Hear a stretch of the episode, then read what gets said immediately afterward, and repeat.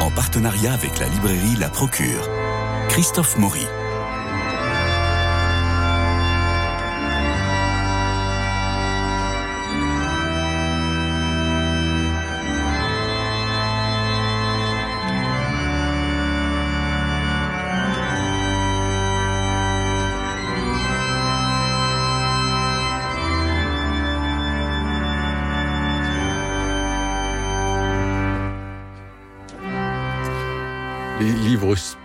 Livres spirituels, cher Hugo. Au début du carême, souvenez-vous, nous avions évoqué les livres qui pouvaient accompagner cette traversée du désert de 40 jours. Il y avait des livres de réflexion, d'autres d'accompagnement sous forme de poche ou de carnet. Et Jean-François Rode nous a donné bien des conseils. Il est là encore aujourd'hui, naturellement, comme toujours. Jean-François, bonjour. Bonjour Christophe. Et aujourd'hui, eh bien, après Pâques, ce sont les ouvrages sur la résurrection qui fleurissent sur les tables des librairies euh, religieuses en général et de la procure en particulier. Alors, qu'est-ce que vous nous avez apporté dans votre besace pour parler de la résurrection? Et ce sont des livres réjouissants, j'espère. Ah, ce sont des livres, euh, franchement, que des bons livres. Bon. On ne parle ici que de bons livres. On n'a pas assez de temps pour parler des mauvais livres et de les critiquer. Mais donc, on- on, donc on, on On ne dit parle que de ce qu'on aime. Voilà. Alors, je commence par un livre qui n'est pas un livre de d'un spécialiste de la Bible, qui n'est pas un livre de théologien, qui n'est pas un livre d'un même d'un prêtre. Je prends un livre d'un romancier parce que je trouve ce livre euh, vraiment magnifique et je le conseille un peu à tout le monde parce que il est magnifiquement écrit, il est simple à lire, il est passionnant. Ça s'appelle L'Évangile selon Pilate. Donc c'est Eric Emmanuel Schmitt, Évangile selon Pilate, euh, qui est sorti en poche il y a déjà quelques temps et que et qui, en fait, ce, livre-là euh, est, composé de deux parties. La première partie, c'est une sorte d'entrée dans la conscience de Jésus, un, monologue. L'auteur se met à la place de Jésus et, et raconte comment Jésus perçoit sa mission. Alors, je dis tout, tout de suite, euh, prenez pas ça comme parole d'évangile. hein. Mhm. Euh, c'est subjectif, c'est l'idée de euh, Eric Emmanuel mais c'est très intéressant. Il y a des choses sur lesquelles, bon, probablement, euh, même sûrement, vous ne serez pas tellement d'accord, mais ça permet euh, quand même de, une lecture des évangiles qui est très intéressante. Avec une liberté de ton qui est formidable. Ah oui. Et alors, Eric Emmanuel Schmitt, il est venu, je crois, la semaine dernière chez Louis Dauphren pour présenter son dernier livre qui s'appelle Le défi de Jérusalem, qui fait un peu suite à La Nuit du Feu, vous savez, où il décrivait dans le Hogar euh, sa première expérience mystique. Et là, il va sur les lieux, les lieux intenses, cosmopolites, qu'il saisit sur le vif avec ses réflexions, ses sensations, ses étonnements, avec naturellement la surprise finale à Jérusalem d'une rencontre inouïe avec ce qu'il nomme l'incompréhensible. Et alors, ce qui est terrible avec Eric Emmanuel Schmitt, c'est qu'il fait mouche à tous les coups. C'est vrai. Euh, vous pouvez ouvrir le livre à n'importe quelle page. Je n'ai pas l'impression que ces hommes et ces femmes, dans leur proximité avec le Saint des Saints qui leur fut dérobé, se lamentent au pied du mur, mais plutôt qu'ils espèrent. Ce qu'il dit du mur des, des lamentations. C'est formidable. Ils ne lamentent pas, ils espèrent. Et alors, vous pouvez lire euh, euh, ce livre, Le défi de Jérusalem. Je, le cite encore. Le roc dissimulé au cœur du Saint-Sépulcre, la vérité reste enfouie dans les profondeurs. Cette tombe est le berceau d'un monde nouveau. Et Pour justement, parler de la résurrection, c'est formidable. Cette tombe est le berceau d'un monde nouveau.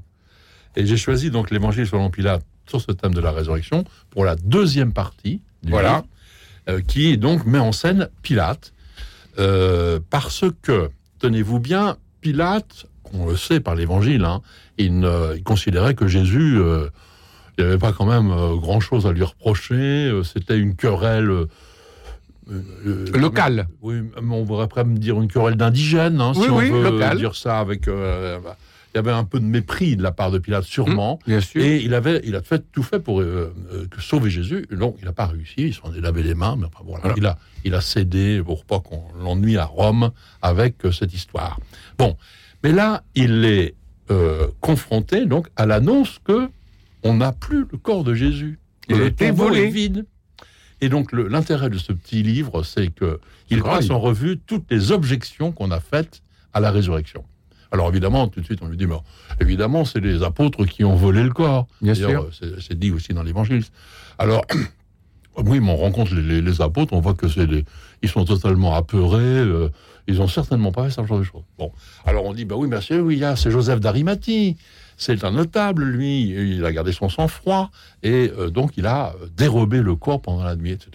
Et puis, de, et finalement, même aussi, pourquoi est-ce que il est, on dit qu'il est ressuscité Parce qu'en fait, il n'était pas mort. Hein, il n'était pas vraiment mort. Peut-être qu'il avait été simplement blessé. Etc. Ce qu'il y a de bien dans ce livre, donc, c'est qu'il passe en revue toutes les objets. À tel point. Alors, si, il y a une, chose intéressante, c'est qu'il met en scène la femme de Pilate. Vous savez que l'Évangile fait allusion à ça. Oui. Sans donner son nom. Hein. Saint Matthieu, Saint Matthieu dit euh, la femme de Pilate euh, lui envoie le message euh, ne, te mêle pas cette affaire. Je ne sais plus les mots exacts, mais non, ne, te mets pas en, porte-à-faux par rapport à ce juste. Je crois que c'est ça. Et donc, là, il, développe ça, il invente même un, une sorte de miracle que Jésus aurait fait pour la femme de Pilate, peu importe. Là, c'est donc un romancier qui parle, mais qui nous dit comment, en fait, on peut euh, ne pas expliquer justement euh, la résurrection et comment finalement on est bien obligé à un moment ou à un autre de commencer à se poser des questions. Et je termine sur le livre se termine, tenez-vous bien, par une sorte de d'affirmation de la conversion de Pilate. Euh, le livre se termine en disant bon, toi, tu tu n'as pas vu. Heureux ceux qui croient sans avoir vu. Bah, toi, tu n'as pas tu n'as pas vu. Euh, peut-être que tu es le premier chrétien. C'est un livre formidable. L'Évangile selon Pilate, Éric Emmanuel Schmitt, et c'est un livre de poche. Et on continue toujours sur Éric Emmanuel Schmitt avec son défi de Jérusalem. Vous parliez de la fin euh, de l'évangile selon Pilate, où Pilate devient l'un des premiers chrétiens, eh bien, à la fin du défi de Jérusalem, il y a un, coup de téléphone extraordinaire. C'est le pape François. Ah et le pape François qui invite Eric Emmanuel Schmitt et qui va écrire la post, la, la, la postface euh, la postface pardon, euh, du défi de Jérusalem, publié chez Albin Michel. Je vous en redonne, deux parce que c'est toujours fascinant. Mon christianisme, écrit-il, mon christianisme ne constitue pas un savoir, mais une façon d'habiter ce que ma raison ignore. Grâce à lui, je me dirige à travers une forêt l'obscure condition humaine, toujours à tâtons, quoique avec toujours plus de lumière. Et plus loin, et vous, qui dites-vous que je suis? Voilà ce que Jésus demandait aux hommes qu'il croisait. En chacun de nous, Jésus existe sous la forme de cette question. Voilà, on, sent le, philosophe et le normalien Éric Emmanuel Schmitt et avec ce, ce, cette formidable plume très populaire. L'évangile selon Pilate, c'est certainement avant sa nuit mystique dans le désert, hein, avant sa, dire sa conversion officielle, mais très clairement là, on voit comment euh, la personne de Jésus euh, le, fascine et comment il essaie d'approcher euh, la vie et le message de Jésus. Donc dans l'évangile selon Pilate. Alors, un autre. Un autre. Un, magnifique livre aussi d'un tout autre type.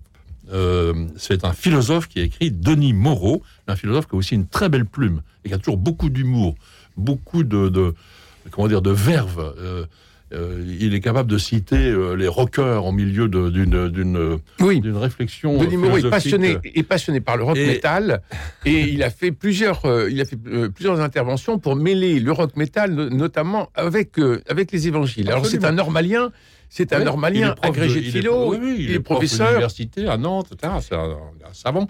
Mais il écrit toujours bien. Alors, en fait, c'est quelqu'un qui est croyant et qui a très envie de dire à, ses contemporains, en particulier à ses collègues, qui disent mais comment comment toi tu es encore un catho Comment c'est possible?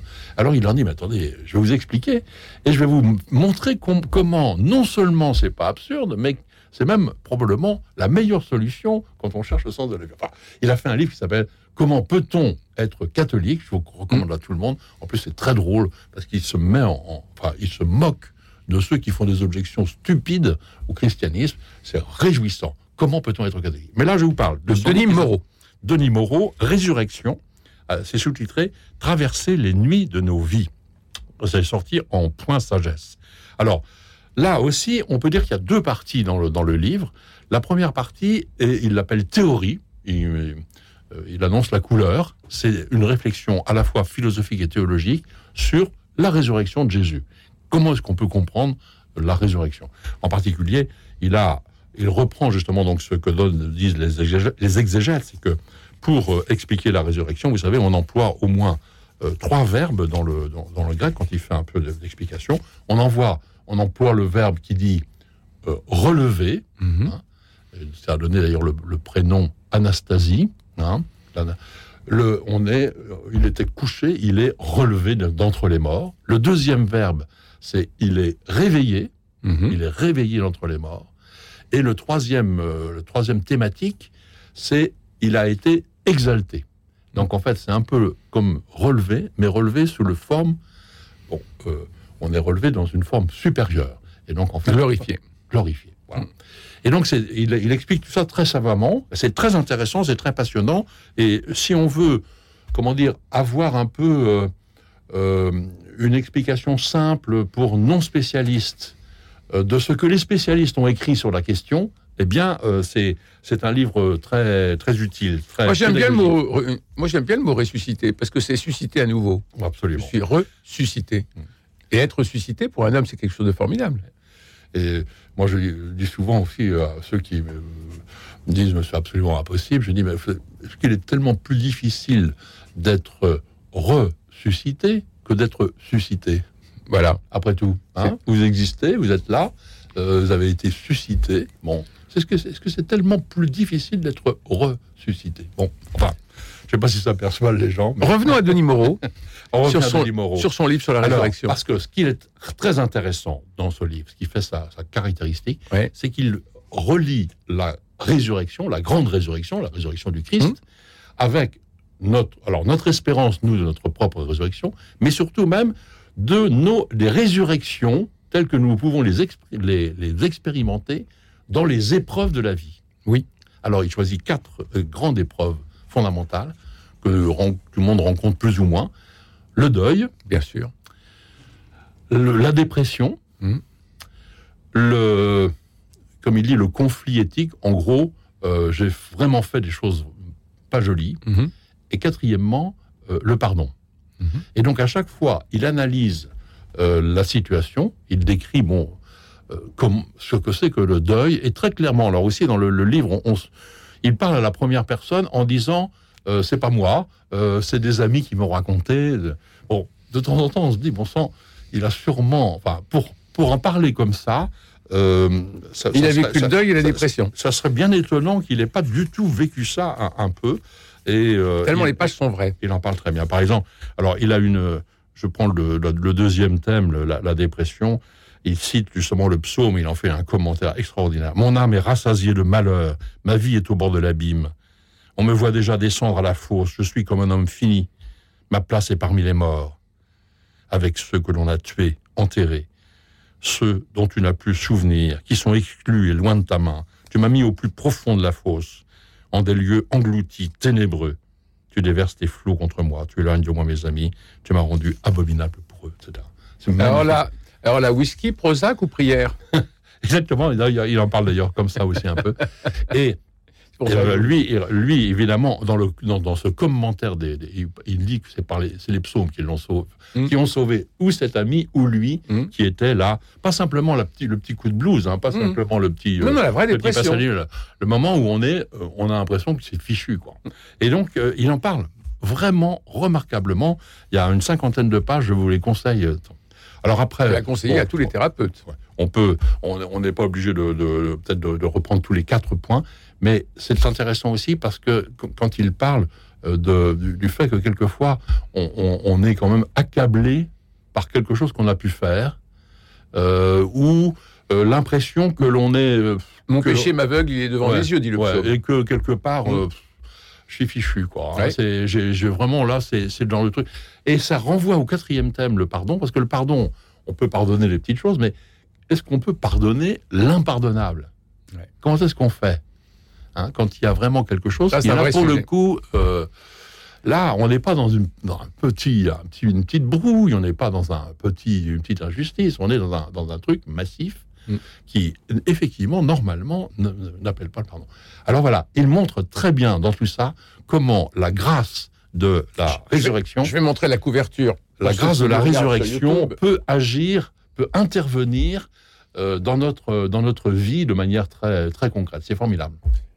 Résurrection au pluriel, deuil, dépression, naufrage éthique, rupture amoureuse. Nul n'échappe à Oui. ces chutes existentielles. Rupture amoureuse, ça Oui, aussi, oui, c'est ouais, important. Comment ressusciter tout ça? Résurrection de euh, Denis Moreau. Et, comment, ça, comment s'articule avec la grande résurrection de Jésus? Traverser les nuits de nos vies. C'est euh, en point seuil, collection sagesse. Formidable.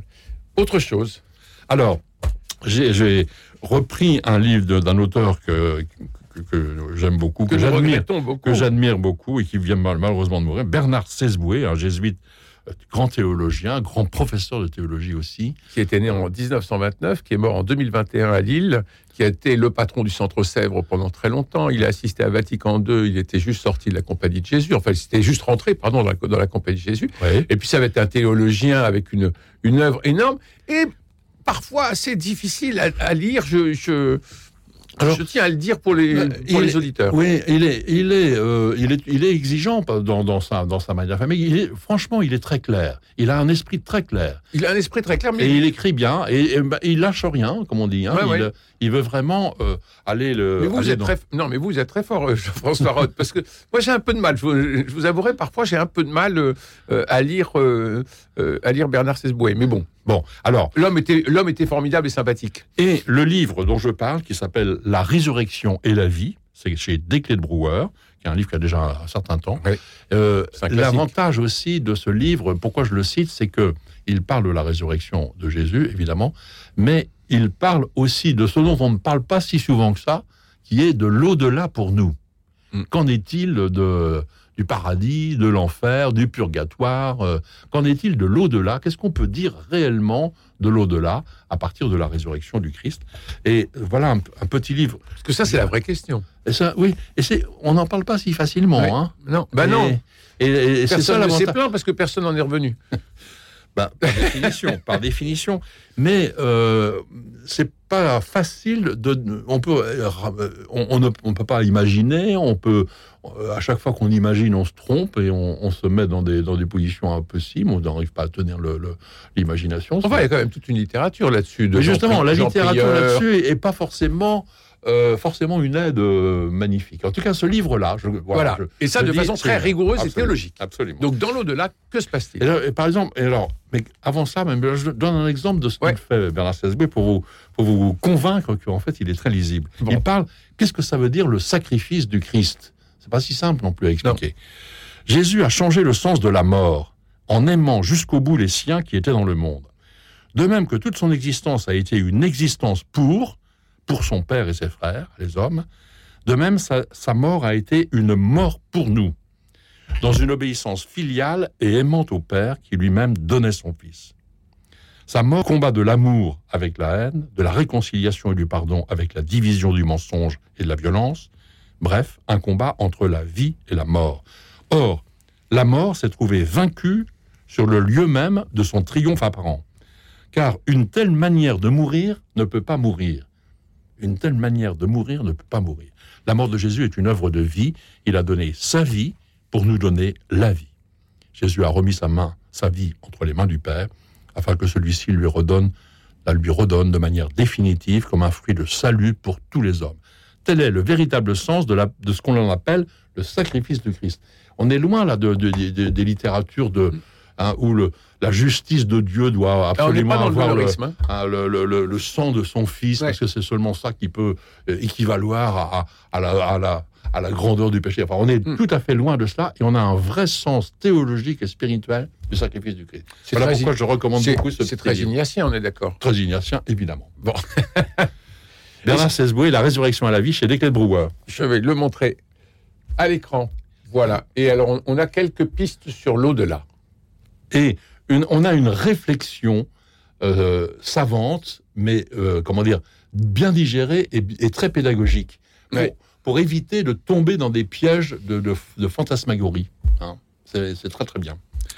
Alors encore, en- encore un, je peux? Encore un sur, sur la résurrection. Oui, Alors, nous oui. avons du temps. Il y en a un, un- un magnifique aussi, euh, Fabrice Adjadj, Ah. Résurrection, mode d'emploi. Tout le monde connaît Fabrice Adjadj. C'est un homme super brillant.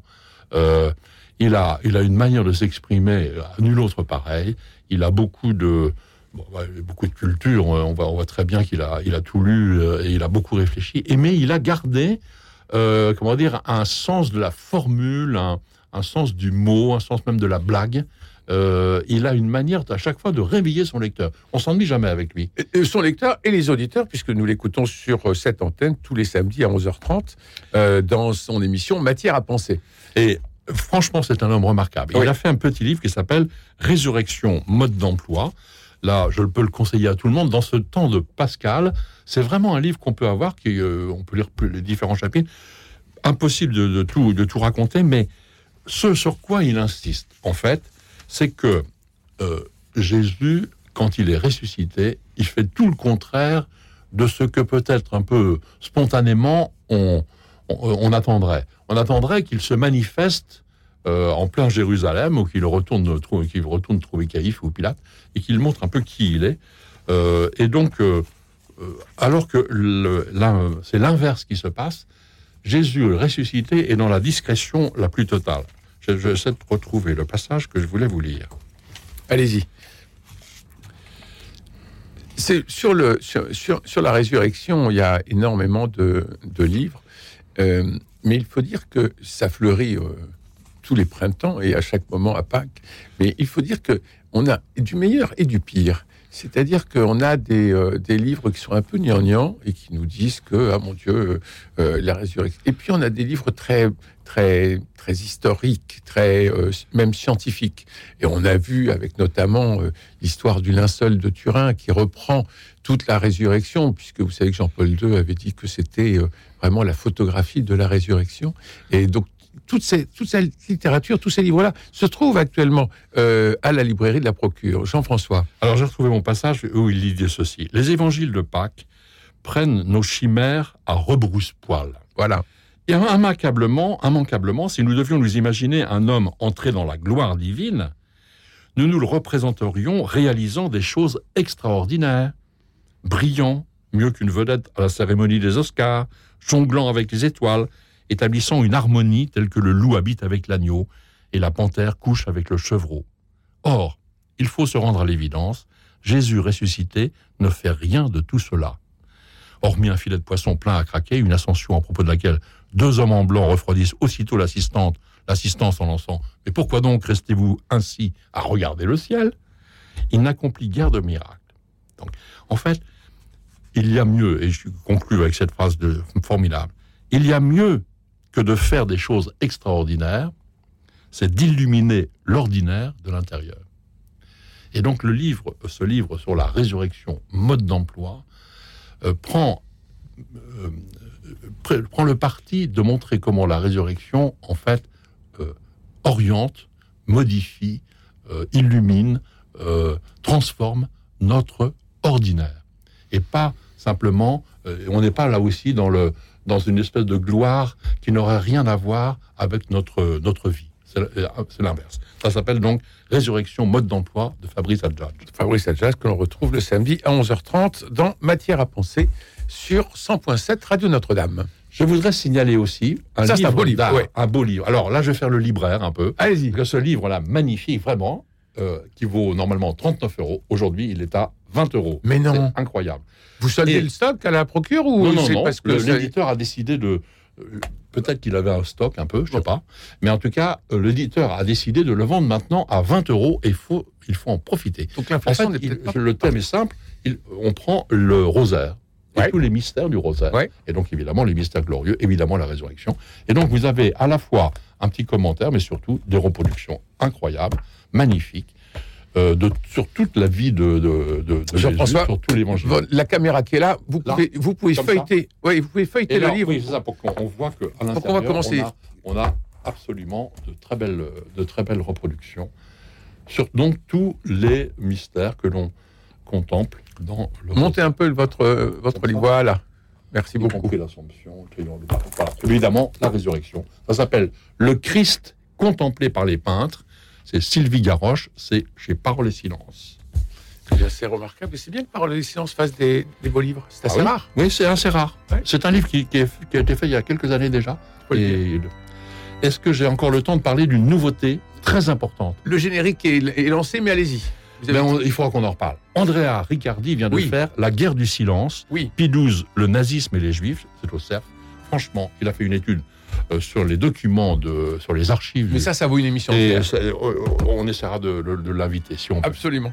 Merci beaucoup Jean-François Rode. Euh, Merci euh, à tous ces auteurs qui ne sont pas là. Ils sont peut-être dans l'au-delà, comme euh, Bernard Sesboué, ou alors ils sont euh, bien présents dans nos cœurs toujours. Euh, Éric Emmanuel Schmitt, bien entendu. Et puis, euh, nous avons parlé de, de Fabrice Adjage que l'on retrouve le samedi ici à 11h30 et formidable livre de Denis Moreau pour ressusciter dans toutes les circonstances de nos vies. Il me reste à remercier Jean-Paul Lérine pour la réalisation, Philippe Alpech pour les génériques, François Dieudonné pour l'organisation des studios, Louis-Marie Picard et Camille Meyer pour la retransmission sur les réseaux sociaux. Demain, nous retrouverons nos chroniqueurs théâtre, Jean-Luc Génère et Nadir Amaoui, pour vous transmettre une sélection des pièces à voir ou à ne pas voir, parce que je crois que ça va être assez musclé. En tout cas, je vous souhaite une très bonne journée et à demain.